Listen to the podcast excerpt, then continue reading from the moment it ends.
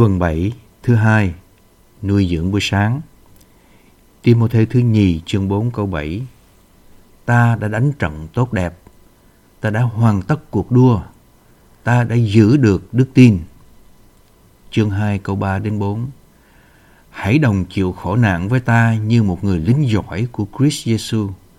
Không ai đi lính mà còn vướng bận việc của đời sống này, hầu làm vui lòng người tuyển mộ mình. Trong Timothée thứ nhì, chương 4 câu 7, Phaolô đề cập đến ba điều: đánh trận tốt đẹp, hoàn tất cuộc đua và giữ được đức tin. Một đời sống cơ đốc đúng đắn có ba phương diện: đánh trận tốt đẹp, chống lại Satan và vương quốc tối tâm của hắn vì ích lợi của vương quốc Đức Chúa Trời. Chạy cuộc đua để thực hiện gia tể của Đức Chúa Trời theo mục đích đời đời của Ngài và giữ đức tin để dự phần vào sự phong phú thần thượng trong sự ban phát của Đức Chúa Trời.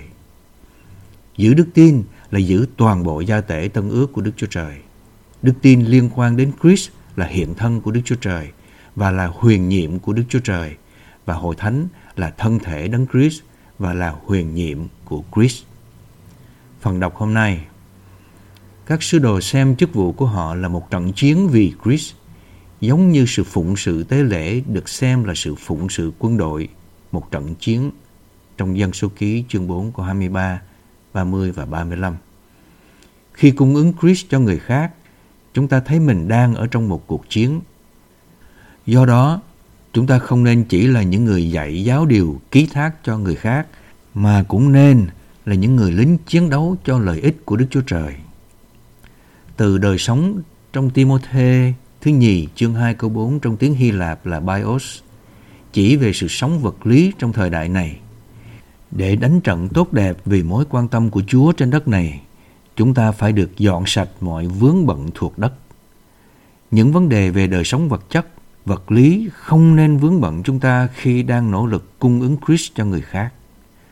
Chức vụ này là một cuộc chiến, và cuộc chiến này đòi hỏi chúng ta được tự do khỏi mọi vướng bận. Một mặt, sự phụng sự tế lễ là một chức vụ đối với Đức Chúa Trời. Mặt khác, đó là chiến trận chống lại những kẻ thù của Đức Chúa Trời. Khi các thầy tế lễ khiên hòm chứng cớ, họ phải được chuẩn bị để chiến đấu chống lại những kẻ tấn công chứng cớ này. Chiến đấu cho đức tin nghĩa là chiến đấu cho gia tể tân ước của Đức Chúa Trời. Cụ thể là chiến đấu cho Christ là hiện thân của Đức Chúa Trời và cho hội thánh là thân thể đấng Christ.